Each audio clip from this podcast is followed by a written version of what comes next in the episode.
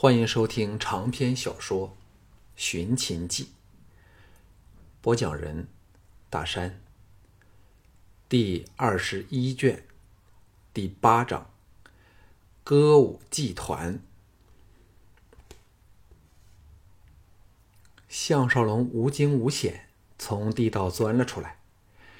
那是个养马厩旁的大水井，出口在井壁的中间处。离开水面有七八尺，还有石阶供踏足登上井口。他从井口探头出来时，雪已经停了，天际微现曙光。一列马厩排列左方处，还有几间养马人起居的房舍。这类养马厩非常的普遍，有公营的，也有私营的。马匹多来自城外的牧场。供权贵和付得起钱的人购官租马。项少龙摸到马厩里，正犹豫该否顺手牵羊偷他一匹，但又怕目目标过于明显。忽有人声传来，吓得他急忙躲到一角，用喂马的禾草掩盖自己。来的是两个人，其中一人说：“张爷放心好了。”上头早有关照，要小人捡最好的四匹马给你们。哎，现在我们大梁谁不想看到你们小姐称绝天下的歌舞呢？小人能为她尽点心力，实是莫大的荣幸啊！姓张的汉子显然很会摆架子，只是闷哼一声，来到项少龙藏身附近的马马栅处，说：“这匹看起来不错。”牙齿整齐雪白，是什么种的马呀？那管马房的说：“这是来自北方路源的纯种马，既好看又耐劳。张爷真有眼光。”张姓的汉子沉吟片晌后说：“我让你们找的御者找到了吗？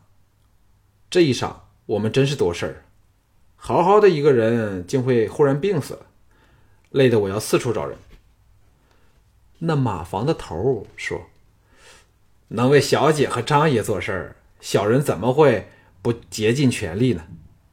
我已经找到个叫沈良的人，曾为无忌公子驾过车，又精通武技，样子还相当不错，绝对吻合张爷的条件。”接着低声说：“他是小人的老朋友了，张爷该明白，现在。”大梁没有人敢用无忌公子的旧人，否则凭沈良那种技术，怎会赋闲了整整两年啊？张姓的汉子冷哼说：“他在哪里啊？”马房头陪笑道：“呃，他不知张爷会这么早来，此刻怕仍在睡觉。张爷先到屋内喝口热茶，小人这就去唤他来叩见张爷。”张姓汉子说。我哪有时间喝茶？你先给我拉马出来，我立即给你付钱，然后你再招那个家伙来。来迟了，休怪我不等他。要知道，我们并非没有其他御者可用啊。接着是牵马的声音，两人到另一个马厩去了。项少龙暗叫：“天助我也！”连忙取出偷来的衣服换上。这套衣服。在那平丘君的箱子里是最不起眼的，很适合沈良这种落难豪门仆人的身份穿用。把旧衣藏到密处后，那马房头已经离开马厩，朝房舍那边走去，显然是要把那沈良弄醒。项少龙闪了出去，见那张爷正审视四匹贱马，干咳一声，迎上去一一到地，说：“小人沈良。”请张爷恕过迟来之罪。那张爷想不到他来的这么快，上下打量了他几眼，闪过满意的神色，目光落到他的雪浪宝剑处，淡淡的说：“我叫张全，是凤小姐的正管事。你曾当过魏无忌的御者，当然知道规矩。每月五两银子，若凤小姐满意的话。”你还可以长期的做下去。张全年在三十许间，一面精明，但样子却颇为庸俗，唇上留了两撇浓胡，有一点酒色过度的神色。项少龙忙不迭的答应。张璇说：“时间无多，我们走吧，又快下雪了。”项少龙暗叫谢天谢地，带上斗篷，牵马随他去了。离城的过程出奇的顺利，最可笑的就是来送行的达官贵人多不胜数，而他这个大逃犯就正置身在他们中间。还未抵达城门，大雪又从天而降。戴上斗篷，箍上挡风口罩的他，低垂着头。况且这又是御者的正常装束，自然谁都不生怀疑。最妙的是，因他坐在御者的位置，使人察觉不到他雄伟的身形。本来他还怕凤飞会把他认出来，却幸好。他根本没有和凤飞照面的机会，且这时的他满面胡须，凤飞若不是留神看他，也绝不会轻易的识破他就是项少龙。说来好笑，他本不想惊动单美美，但终是依赖他的帮助逃离了王宫。他也更不想牵连上无什无什么交情的凤飞，但最后仍是靠他。闯过了东城大门这一个难关，今次可谓绝处逢生，希望自此一帆风顺，安然归秦吧。他当然不是想到齐国去，只要屈准机会，便会立即开小差溜掉。魏人对凤飞非常礼待，派了一队五百人的轻骑兵沿途护送，由一名叫敖相的偏将领队。凤飞的歌舞团人多势众，坐满了十多辆马车，舞姬、乐师加上婢仆，人数达两百人。只是支付每个人的薪酬便不得了，可见凤飞的收入是多么的丰厚了。心中不由想起在他身后车厢内的绝色美女，更记起了当日和他在小楼内窃窃私语的动人情景。他等于二十一世纪歌坛的超级巨星，不过能欣赏到他歌舞的却是权贵的专利，一般的平民百姓都无此福缘。车马队离开大梁后，渡过大沟，朝北直走，到了济水时，早有五艘三桅巨船在等候了。项少龙这才知道为什么要趁早启程，因为此时已时近黄昏。当他见到卫兵也陪同登船时，不禁心中叫苦。倘若就是如此这般被逼到齐国去，那真是糟透了。这么顺流而下，只四五天就要进入齐境，那时想折返赵境，又得费一番手脚了。不过这时已经再无其他选择，硬着头皮登上船去。五艘大船。魏人占了三艘，凤飞这边占两艘。这时，项少龙因不需日夕对着卫兵而松了一口气。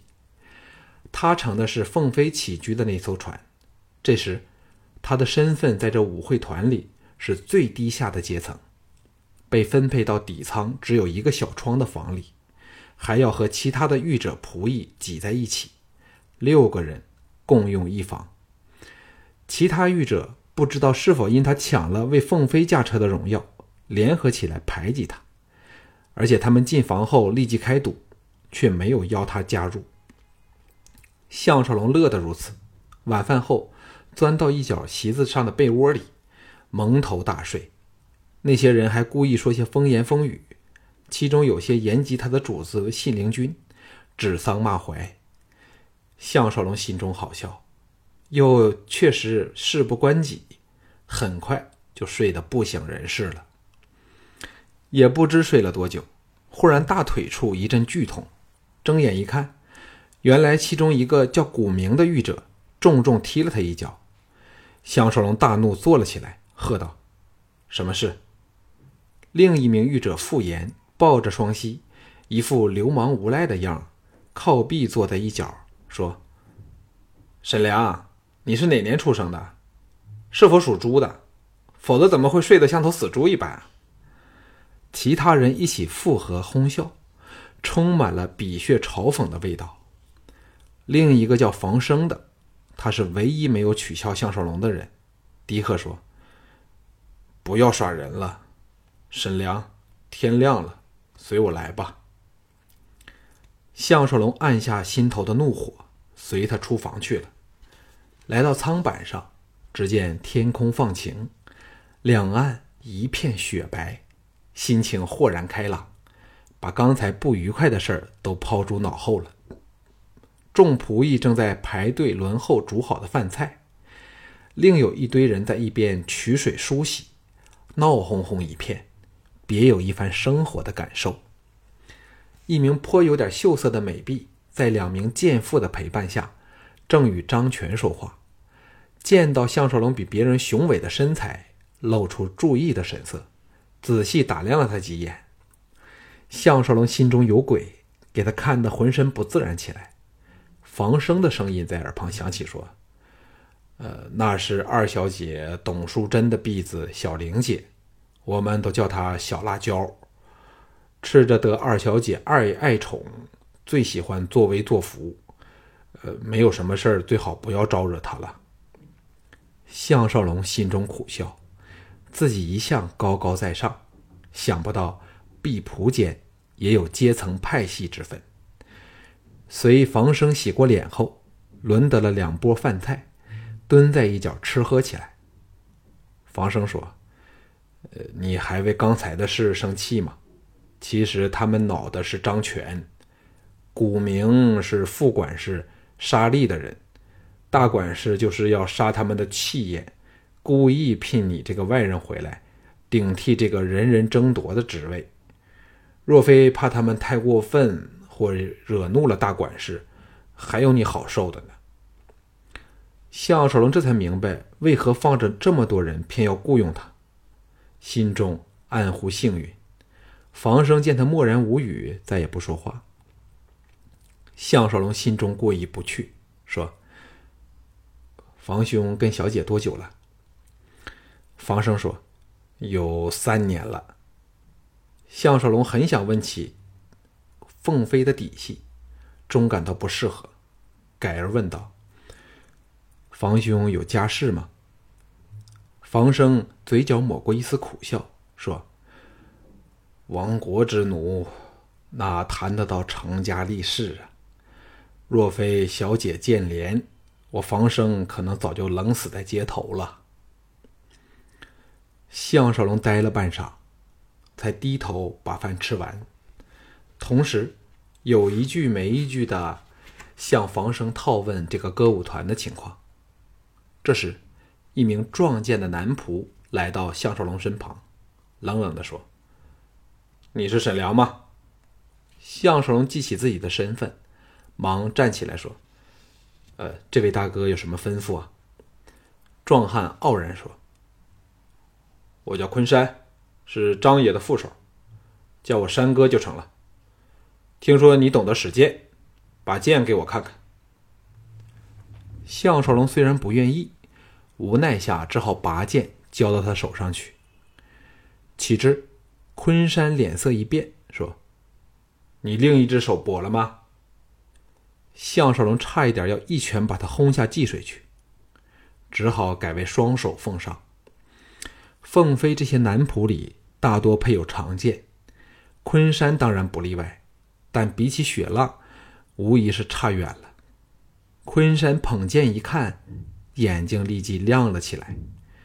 项少龙知道他动了贪念，先发制人的说：“这是雇主送我的宝剑，剑在人在，剑亡人亡。”先一步堵住了他的口。昆山一脸羡慕之色。把玩良久，才肯归还项少龙，板起脸说：“张爷要见你，随我来。”项少龙暗想：真正做大官的都没有这些人般摆足了架子，心中苦笑，随着他登往上层的平台。这艘船长约三十丈，比秦国最大的大翼战船长了近一倍。这是由于船只是用来运载人货，不求灵活快捷，只求能载重。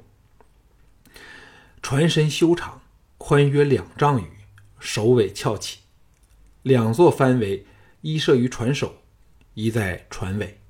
两组帆桅中间处是船舱，分作三层，上两层建在甲板之上，底层在甲板下。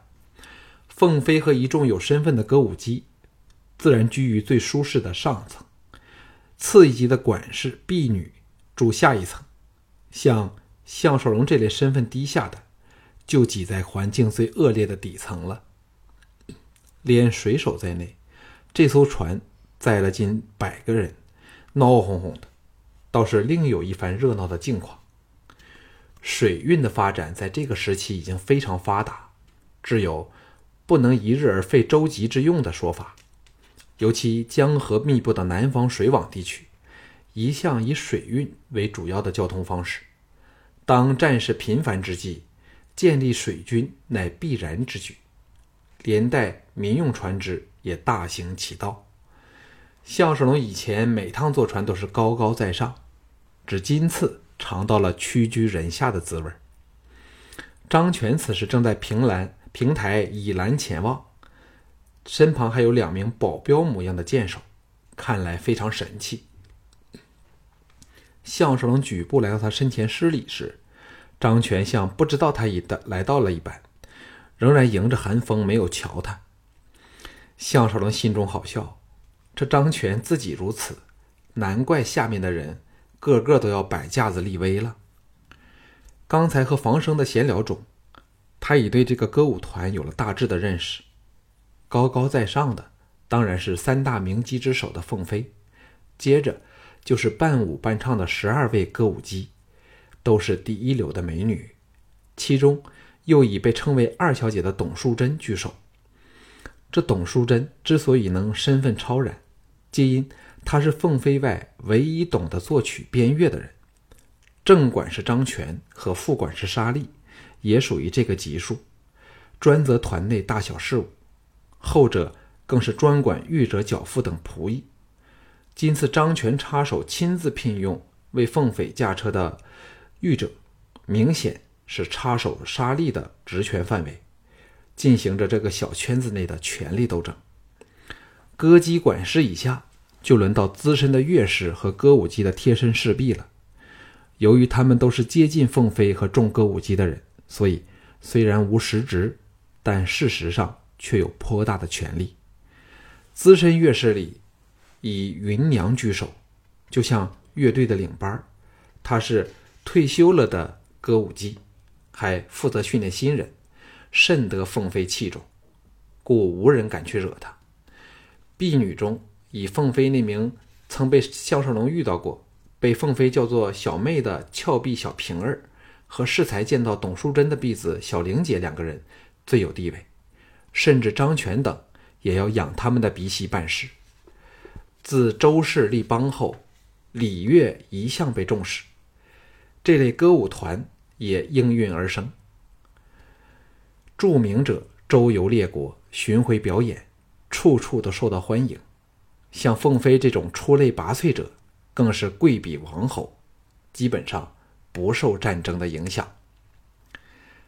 张全让项少龙苦候片时，才沉声说：“听说古明那那些人多次的挑惹你是吗？”项少龙不知道他葫芦里所卖何药，应道：“他们的确不太友善，不过小人可以忍受得了。”张全旋风般转过身来，不屑地说：“你不是精通武艺吗？照理也应该见过很多场面了。被人踢了屁股，你都不敢还手，算什么汉子？”其他两名保镖和立在后侧的昆山，都讨好兼附和的冷声连笑。项少龙摸不着头脑地说。我是怕因刚刚到这里便闹出事儿来，会被张爷责怪，才不敢还手。如果张爷认为还手都不会有问题，下一趟我会懂得怎么做的了。其实他是有苦自己知，最怕是事情闹到凤飞那里，被他给认出了自己。否则，这将是脱身的妙计。最好是沙利立刻把他的革职，就可以在船舶登岸时扬长而去了。单美美虽说凤飞很欣赏他，但是人心难测，那始终是未可知的变数。他千辛万苦地从追捕网内逃了出来，绝不想再堕进这个追捕网中去。张全听他这么说，容色稍缓。他左方那个高个子的保镖说：“张爷看得起你，给你占了这个肥缺你自然也应该有点表现，不能消了张爷的威风啊。”项少龙来到了这个时代后，打跟随陶芳开始，每一天都在权力斗争中度过。此刻听他们你一言我一语，登时明白过来，暗呼张权厉害，这招却是杀人不见血的妙招。自己之所以会被聘用，就是张权故意惹怒副管事沙利那个派系的人的杀招，最好是闹出事儿来，让上头知道沙利在排挤欺压新人，那张全就可以趁机编排沙利的不是了。而沙利。现在正乘坐在另一艘船上，连辩白的机会都没有。这一招真可谓够绝的了。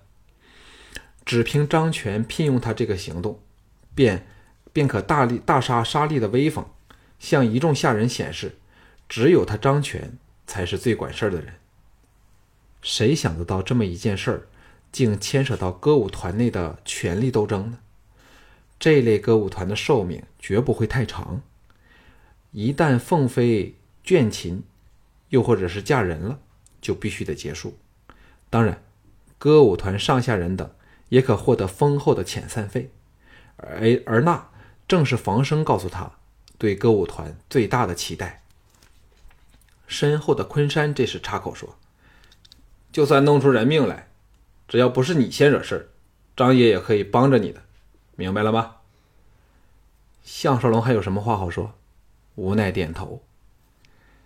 张全语气温和了点儿说：“只要你对我忠心，我张全绝不会薄待你的。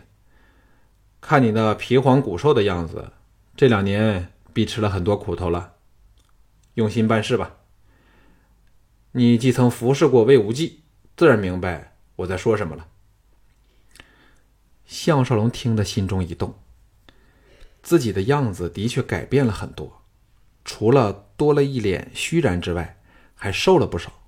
所以，就算面对凤飞和小平儿，恐怕他们都不会认得自己。那晚的小楼见面，灯光昏暗，兼着大部分时间又是坐下交谈，现在形象全改，的确有瞒过他们的可能。想到这里，心怀大放。张全挥退他后。项少龙回到次层的甲板处，房生却不知道哪里去了，正要往船头找他，经过舱侧窄小的走道时，有人拦路喝道：“张管事没告诉你规矩吗？下人都不准到船头来，惊扰了小姐们，就有你好受的。”项少龙吓了一跳，往前望去，只见一名亭亭玉立的峭壁，杏目圆瞪的。狠狠盯着他，两手叉腰，就像一头雌老虎。他连忙赔不是，退了回去，索性回到底舱倒头大睡。醒来时，上方隐有乐声传来，该是凤飞等在排练歌舞。午后的阳光从小窗透射进来，房内只得他一个人。